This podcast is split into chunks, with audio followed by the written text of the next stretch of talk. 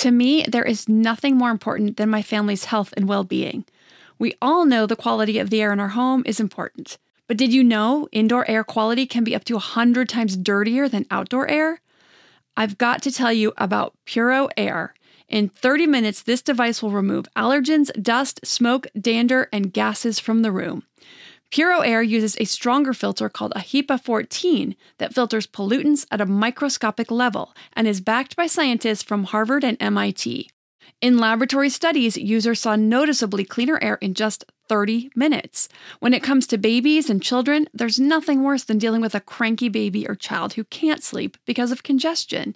Air purifiers can help reduce congestion and improve immune system function to fight those winter colds and flus. I use my Puro Air purifiers to clean the air in my home, especially in our bedrooms while we sleep. It has a quiet, relaxing hum and cleans the air from pet dander, allergens, viruses, dust, mold, odors, and contaminants. It has four levels low, medium, high, and sleep and four different timer options so you can customize it to your home and your needs. Check out Puro Air at getpuroair.com. That's G E T P U R O A I R dot com. Puro Air is the only air filter that uses a HEPA 14 filter. That's getpuroair.com. Save big on brunch for mom, all in the Kroger app. Get 16 ounce packs of flavorful Angus 90% lean ground sirloin for $4.99 each with a digital coupon. Then buy two get two free on 12 packs of delicious Coca Cola, Pepsi, or 7UP, all with your card. Shop these deals at your local Kroger, less than five miles away. Or tap the screen now to download the Kroger app to save big today. Kroger, fresh for everyone. Prices and product availability subject to change. Restrictions apply. See site for details. Welcome to the Your Village podcast, Parenting Beyond Discipline. Your Village is the most comprehensive site for evidence based parenting classes available on demand at yourvillageonline.com. Our 50 plus classes give parents the foundation, steps, and tools for creating strong, healthy relationships with their children, resulting in responsible, cooperative, happy, and successful children and families.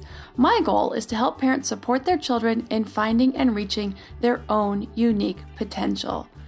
The podcast is a place to learn about all things parenting and get your questions answered. I'm your village founder and your host, Erin Royer.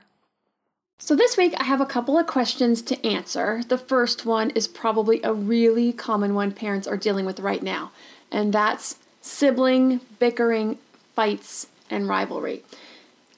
Now, these are difficult anytime, but right now I'm sure a lot of families are dealing with even more bickering and fighting than usual with so much family togetherness. The second question is about a friend visiting who is having potty accidents at their house. Now, while most of us are not having playdates right now, some cities, states, provinces, etc., either have dates for starting steps to start getting back to integrating and minimizing social distancing, or they already have started. So, when this happens, play dates are likely one of the first steps many of us will participate in. So, I'm going to answer this question about not just as it relates to potty accidents, but really anything for setting boundaries with families or kids who aren't our own, because this can be a bit tricky and something very few of us feel really comfortable with doing.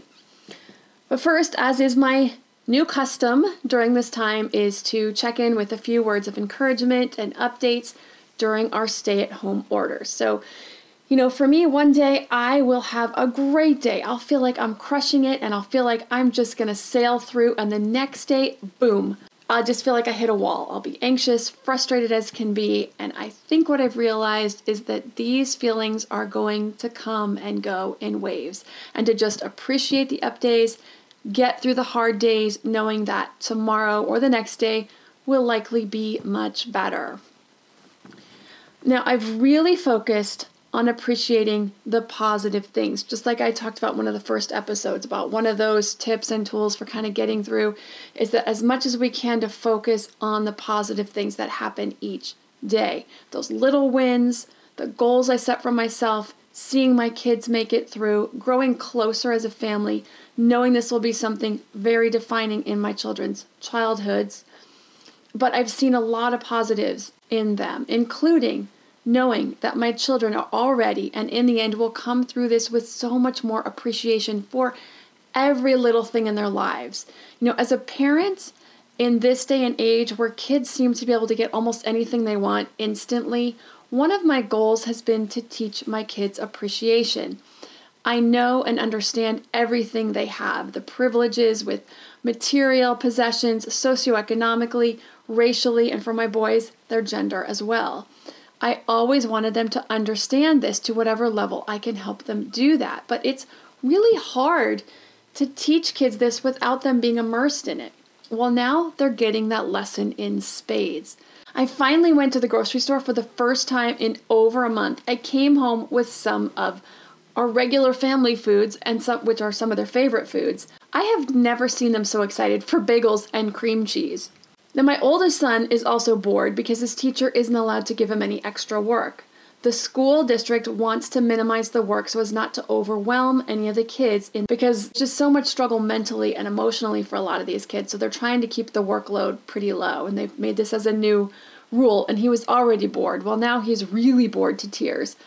I found him an online math program and it uses artificial intelligence to give him the lessons based on his knowledge with the assessment that he took and then throughout the uh, each of the individual units that he takes as he works his way through the curriculum. So when I told him that I got him this online math program, he's like, "Yes!"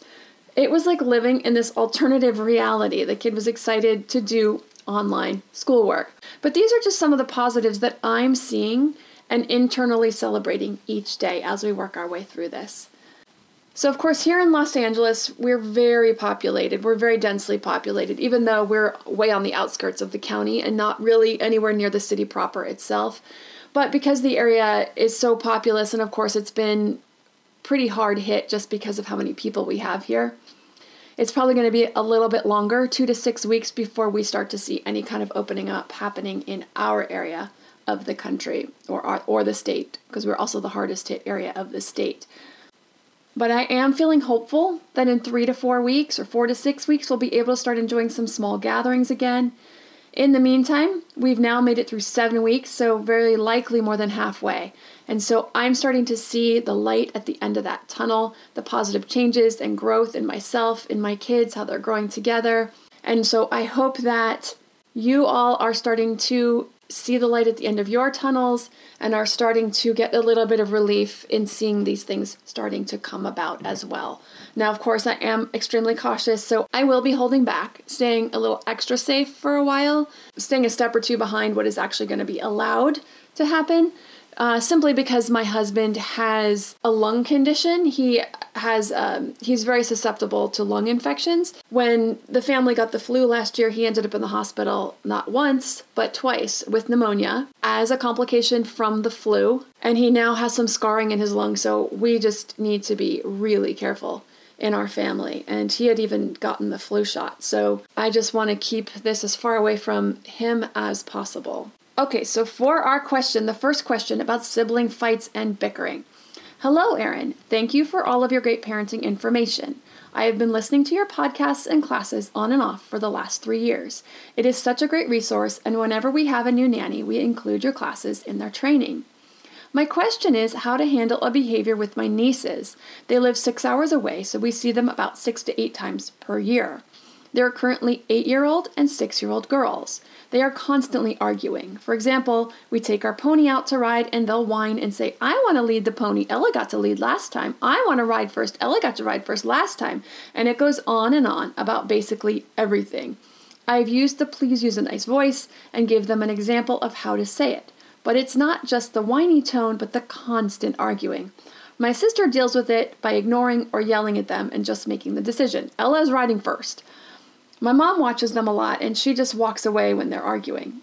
It is difficult because we're not around them a lot, but this behavior really bothers me when we do spend time with them. When my sister is around, I would likely not say anything, but we do watch them when she is not there, and I would like some advice on how to handle this. Thank you, Maria. So I'm guessing that in most homes with two or more that parents are dealing with, like I said, the fighting a lot more than usual. So with little to no release outside the family, siblings are forced together more than ever. This may mean some more moments of real connection. It also means more disagreements.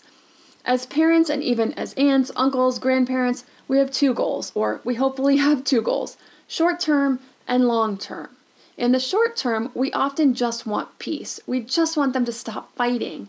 In the long term, we want to give them skills to problem solve together so that down the road, we'll need to coach them and step in less and less. Now, of course, there are short term ways of dealing with it that will end the bickering, but will not assist them in building skills in the long term. These are things like dictating how the conflict will end or setting down a strong consequence just to get them to stop the fighting. So, first, I want to share what to expect by age. At four and under, parents will likely have to step in quite often. Four and under rarely have the tools to work through a conflict, but sometimes they do, and it will surprise you when it happens. They might be struggling with something, and all of a sudden, they have an agreement and are once again playing happily. I remember with my twins quite often. It would start to heat up, heat up, and I think I got to get in there. I'd think it's to come to blows, and all of a sudden, one of them would say something, and they would both agree, and off they would go happily playing. At five to six, kids will just start to get better at sharing and cooperating. They also now are developing more empathy, so now they may be able to talk things through and listen to the other person a little bit better. But even so, it's really young to have solid conflict resolution skills. This episode is sponsored by ByHeart.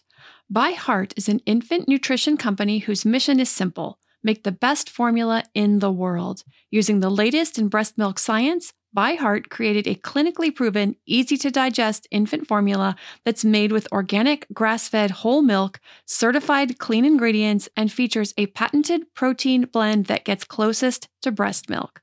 Our blend includes the most abundant protein found in breast milk, alpha lac, as well as lactoferrin, the number one protein found in colostrum, along with broken down, partially hydrolyzed proteins.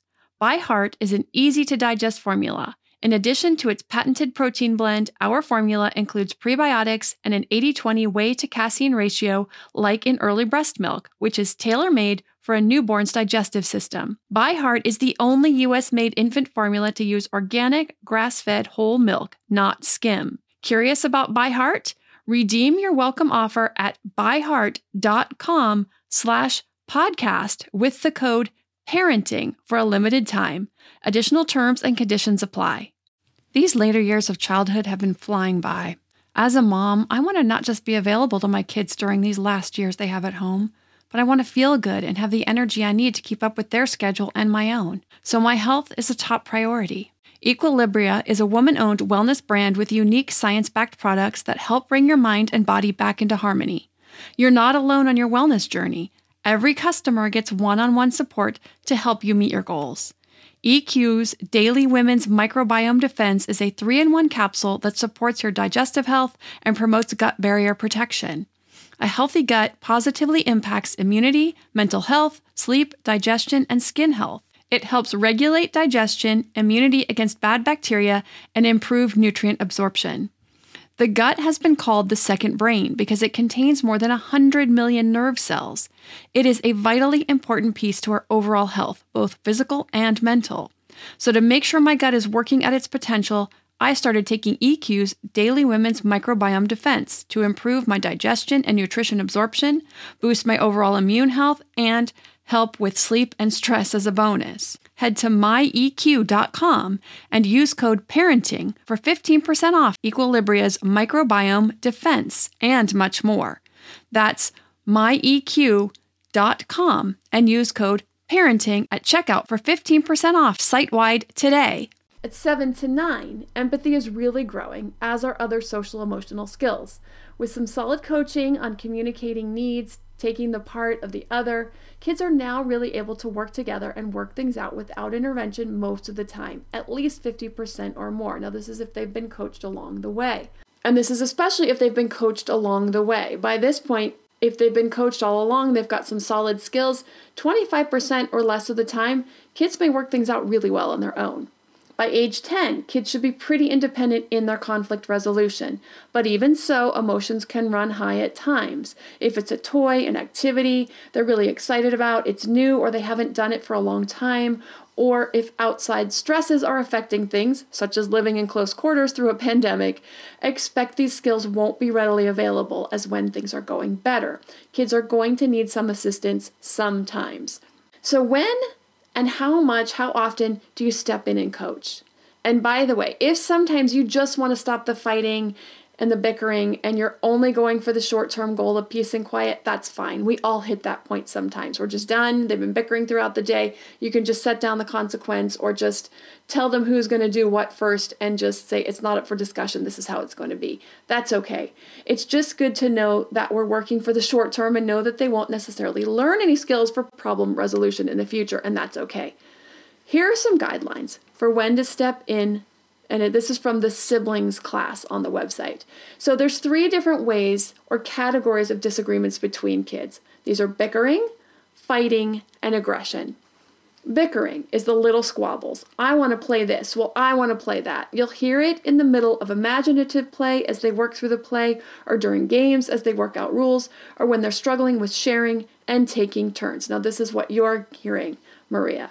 You can ignore these so the kids can get practice working things through. If you always jump in, they won't get any practice at working things out. If you find that it really annoys you, you can leave the room. If you find that it's constant, you can also help them work it through. On the way, they address one another, teaching how to share feelings respectfully but without solving the problem for them. Let them work through the problem together. So I think, Maria, you're starting to do this, but maybe not scaffolding it all the way. Scaffolding means like you're kind of supporting it all the way. So you're working with them on a nicer tone, but really getting in there and coaching the interaction, the communication between one another having them each share their feelings about it. I want to go first because, and letting each child have a chance to speak. I want to go first because she got to go first the last time. That type of thing. And this really helping them talk through that, talk it out. Let each child air their feelings and concerns about who gets to go first and why. Help them navigate to the problem solving without giving them an answer or doing the problem solving for them. So if you know who actually went first last time, you can point that out. That type of thing. If you need to use a timer because they're concerned about who's going to get a longer turn than the other one, that type of thing. This is a little bit of the sibling rivalry too coming in here. Now, these aren't your kids, so there's not a lot you're going to be able to do about the sibling rivalry piece of it. But for those who do have kids who are who are your own kids with the sibling rivalry, the, the siblings class covers tons and tons of tips for building the relationship stronger just in the first place so that the sibling rivalry, the bickering and the squabbling is a lot less because they're not trying to compete with each other. If it moves to fighting, this is yelling more loudly, where it starts to key up. You want to wait and listen. Don't jump in immediately. You want to give them an opportunity to try to work it out, just like with the bickering. Sometimes kids will work things out, and you want to give them the chance to do that without needing to step in and let them build their problem solving skills. But if it's getting too loud, too keyed up, or you hear things like threats, name calling, or it's moving towards that aggression, you want to get in there. The name calling and the threats is aggression. You want to get in there. If you can tell it's about to get there, it's likely to get there, definitely step in and help coach the situation. Bring the level back down so that they can be at a place where they can communicate more effectively. Once they're fighting, once they're getting too keyed up, screaming, yelling, starting to threaten, that type of thing, nobody's to get anywhere. Nobody's to learn anything and nobody's to listen. So you want to get in there for that. So basically, here you just want to play kind of communications coach. You want to let each child have a chance to air their feelings, give them each a few minutes, let them each feel heard. This will bring things back down. And then you can help them work towards a resolution together without giving the answer as much as possible, kind of supporting it without doing the work for them. The next question is from Elizabeth. My friend's daughter, who is three and potty trained, loves to come play with my son, also potty trained, and they go play in the basement where the toy room is, and she always pees her pants, and the parents never discipline her or leave or anything. What should I do? This has happened at least five times, if not more. I want to say to the child that she's not allowed to go downstairs in the playroom if she wets her pants, but her parents don't discipline her, so I don't want awkwardness to arise between us. Okay, so this is one of my least favorite parts of parenting, to be honest. Setting boundaries with other people's kids. There's a really sensitive line here, so I get that. We don't want to step in and take over another parent's responsibility, but at the same time, we have certain boundaries that are important to maintain. Now, these will be different for different families. For me, it's things like aggressive behavior, whether it's physical or ber- verbal. If it's aggression, I will step in, and I've had to do this in the past. Now, whatever your boundaries are, there are some steps and different ways to handle it. You can ask for help from the other parent. Now, I know this is not easy, I know it's not fun. But setting our personal boundaries is important. It sets a good example to our kids about positive and mature ways to set boundaries with others. So, in this case, if this is the method you choose, something like we have a rule about being accident free in the play area. If there's an accident, we need to get cleaned up right away before we continue playing. Basically, just set some rules, whatever the rule would be for your own child. Let them know what it is and why. Now, some things that may come into play is what is the flooring? Is it carpet or is it something that cleans up easily? How extensive are the accidents? Are they getting a puddle on the floor or on the carpet? Is it getting on the toys? Um, if it's carpet and they're getting on the toys, then you may want more strict boundaries. If it's just getting in the pants or getting wet on a floor that's really easy to wipe up, then you may not need as strict boundaries. Now, only you can decide what those boundaries should be based on the setup of the area, the level of the accidents, your comfort level, what type of rules you would have for your own child at home. You may decide you need to restrict the playing until the accidents are a thing of the past, and that's okay too. Now, one thing I do want to be sure to mention is that there should never be a punishment or a discipline for potty training accidents or for potty accidents. Sorry, it's a developmental step. Just like walking, just like learning to read, we'd never reprimand a child for falling down when attempting to walk or who's struggling with reading or math. It just discourages them. We want to be encouraging and also set boundaries about where they can attempt to walk so they don't get hurt, that type of thing. So you want to do the same thing with accidents. You want to set boundaries so they don't make a bigger mess. So I don't find it concerning that the parents aren't disciplining, but I would expect them to clean up if it's a puddle on the floor, that type of thing, is get that cleaned up, have their child help clean up. That's one of the things for children who are having accidents. If they have to stop what they're doing, they have to clean up, they have to get themselves cleaned up, then a lot of times it's just easier to go use the potty in the first place than it is to have to stop and get all cleaned up. And so that's one of the kind of the positive discipline ways of during potty training accidents is to have the kids have to stop and get cleaned up. Then they have to stop what they're doing anyway, so they might as well go and use the bathroom. So it kind of helps with that. But obviously, this is up to those parents to set that type of rule or boundary for their kids. So, you know, best case scenario, the parents would be stepping in, getting making the child stop, get cleaned up, get changed, and then going back to play, reminding her throughout play, asking her if she needs to use the bathroom or putting her in a pull up. It because it really sounds like she's not fully potty trained.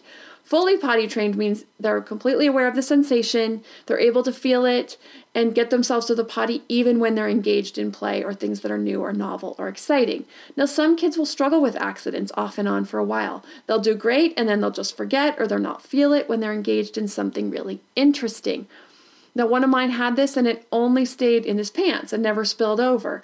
But we had several bouts of working on training until we got it. He still had to stop what he was doing, get changed, then go back to the play. But we had several bouts of going through this. It'd be great for a while, and then we'd have some accidents. It'd be great for a while, then we'd have some accidents. It just took a little bit of time for him to get the full grasp of it.